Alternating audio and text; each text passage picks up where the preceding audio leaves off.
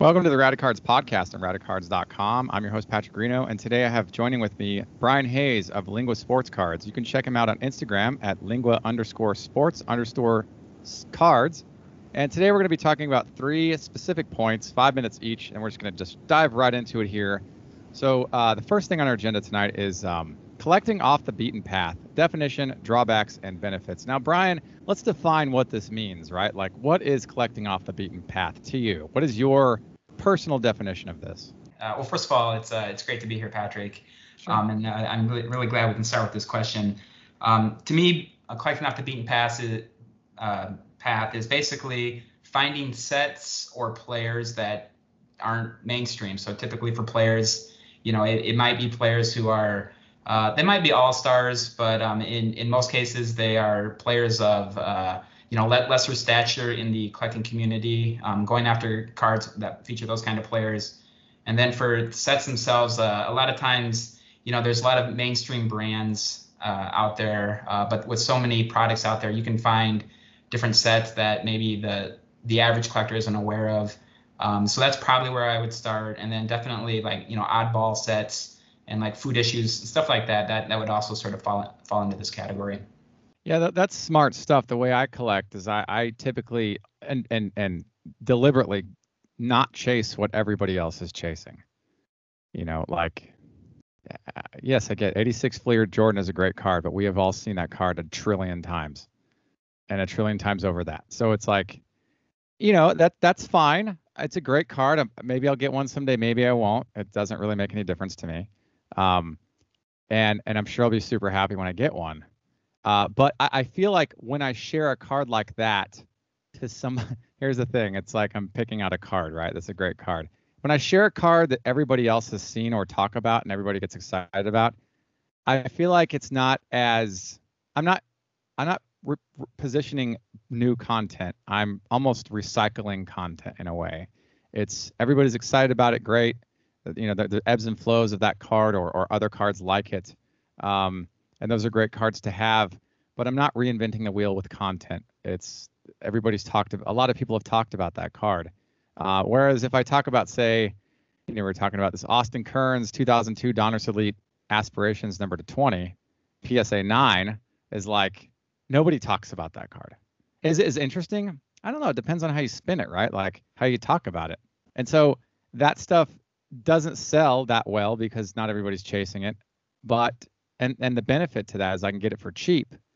Uh, the drawbacks is if I wanted to resell it because not everybody's chasing it, it'd be hard to sell. Um, the other piece of the drawback is that when we produce content around stuff that's being discussed a lot, it kind of just contributes to the noise of the stuff. There's nothing wrong with that. But when you talk about something that's completely different, it might not be as searched as much, so SEO might not be as strong uh, but it'll kind of cut through the noise and be like, oh my gosh, I didn't think about thinking about that card because nobody ever talks about it.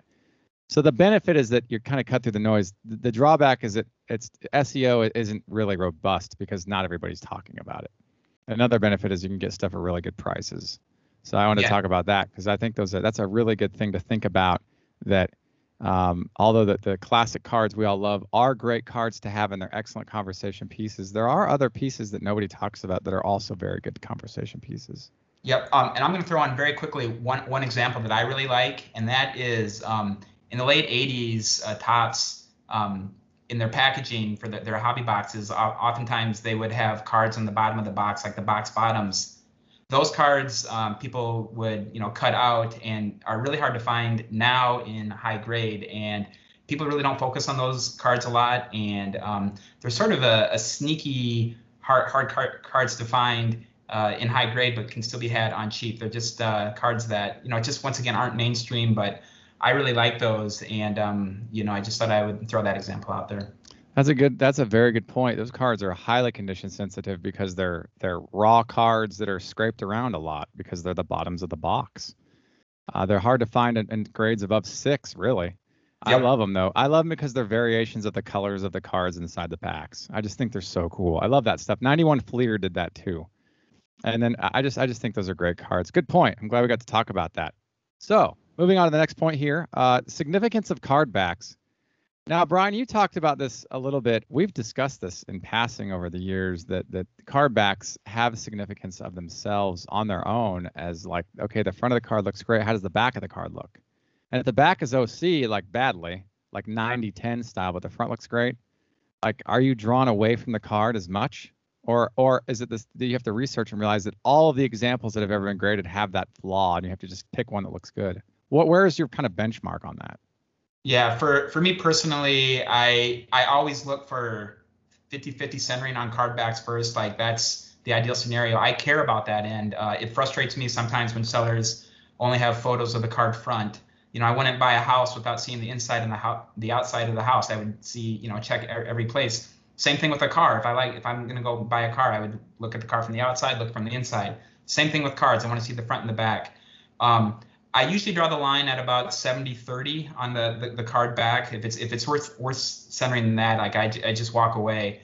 Um, and uh, it's just one of my this is probably my number one pet peeve in the in the hobby is not online sellers not showing the front and the back of the card. I I get it for maybe um, you know relatively cheap cards where it just might not be um, efficient from a time standpoint to to create two photos for for each card. But I've seen you know really um, you know, expensive cards, you know, maybe let's say over a thousand dollars, still uh, the seller only showing the card front. And I just, I just walk away. Uh, sometimes I'll reach out to the seller and ask for a photo if I really want the card, but um, it, it's just uh, one of the, uh, something that, that annoys me uh, quite a bit. And I think part of this is maybe um, just sort of how I was introduced to the hobby. Uh, in the late 80s. I used the card back all the time. I always thought the the card back was the better part of the card because that's actually where um, you know, I could read about the, the player, have statistics, uh, biographical data. Like I used the, the card back that had a utility. And I remember um, just going through card after card after card, learning about the players. And so I've always,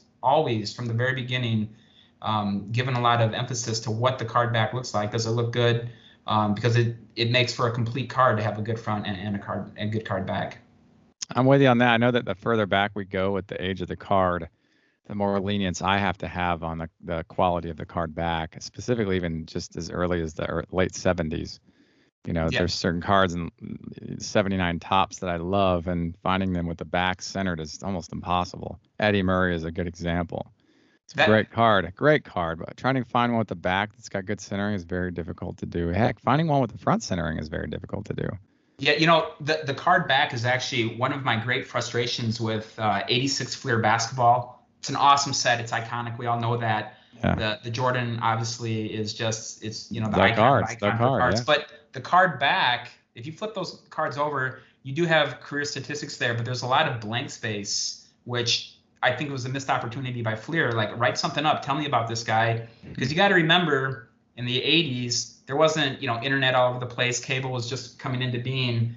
Cards were an opportunity to sort of educate the the viewing public about about these players, and I always appreciated it when companies put some time in, into the card back. So it's really, you know, starting with the the manufacturer of the cards. I think it's really important that everyone, uh, you know, consider the, the the card backs. And I mean, a lot of people do. Like, I don't want to like overstate like th- this issue. Like, a lot of card backs are great. They're they're awesome.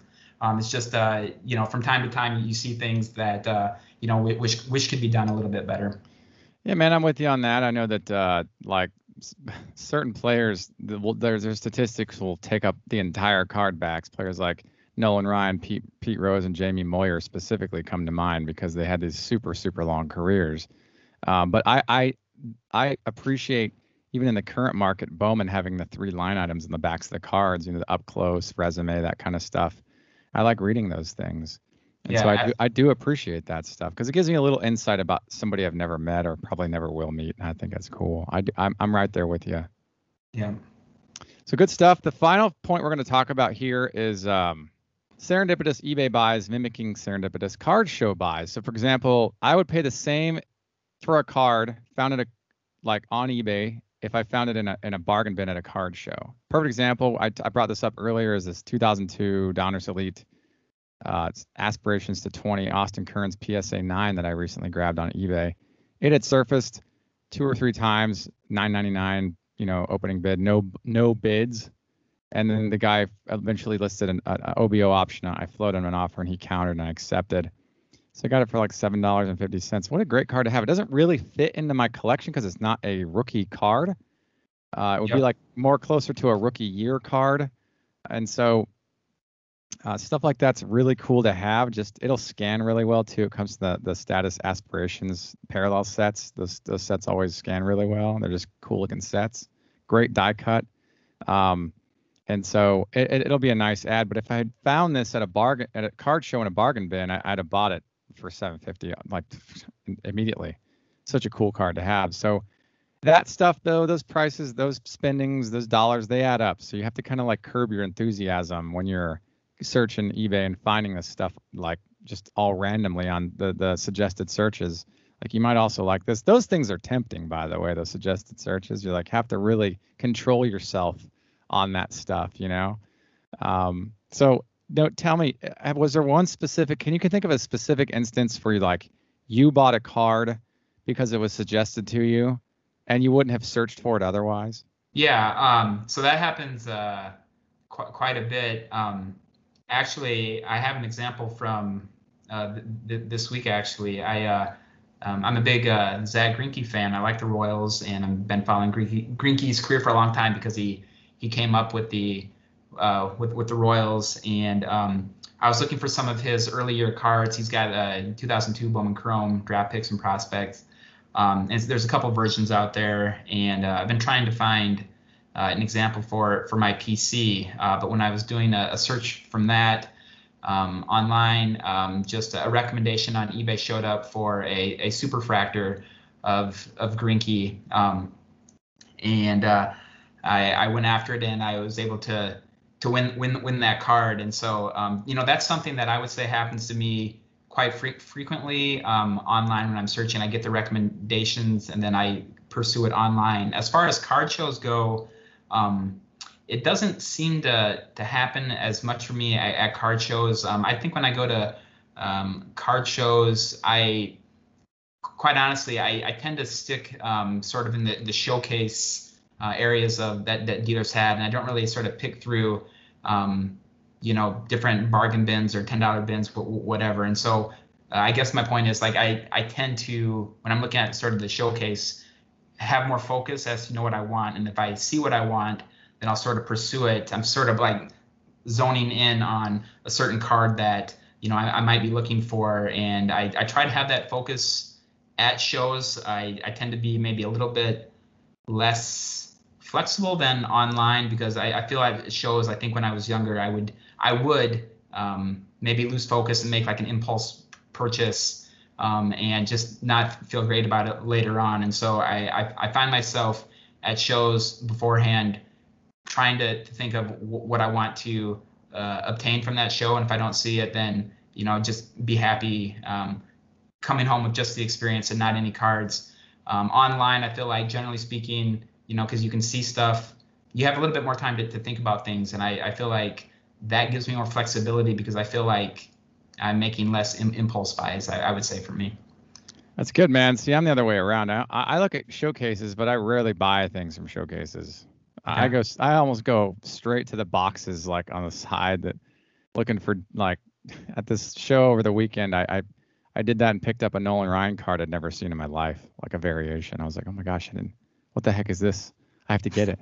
It's a slabbed, it's a slabbed car's ten dollars, but it, I've never seen this variation ever, and so I'm I have to do the review of the show and I'll showcase it in there so people can see it. But um, that stuff is that's that's kind of the serendipity that I that I that I embrace because it's so interesting. Such weird, cool stuff can be found in in little nooks and crannies of the hobby. So I'm glad we get to talk about that. Uh, that concludes this particular podcast. Thank you, Brian Hayes, for for joining me. Again, you can follow Brian Hayes on Instagram at Lingua Sports Cards. That's his handle is lingua underscore sports underscore cards. Thanks again, Brian Hayes, for joining me for this podcast. Do you have any final thoughts? Uh, no, just uh, this was great, uh, Patrick. I enjoyed it a lot and uh, look forward to more in the future. Thanks for tuning in to the Rad Cards podcast and radcards.com. I'm your host, Patrick Greeno, and until next time, enjoy collecting. If you like this content, please subscribe. Thank you enjoy collecting.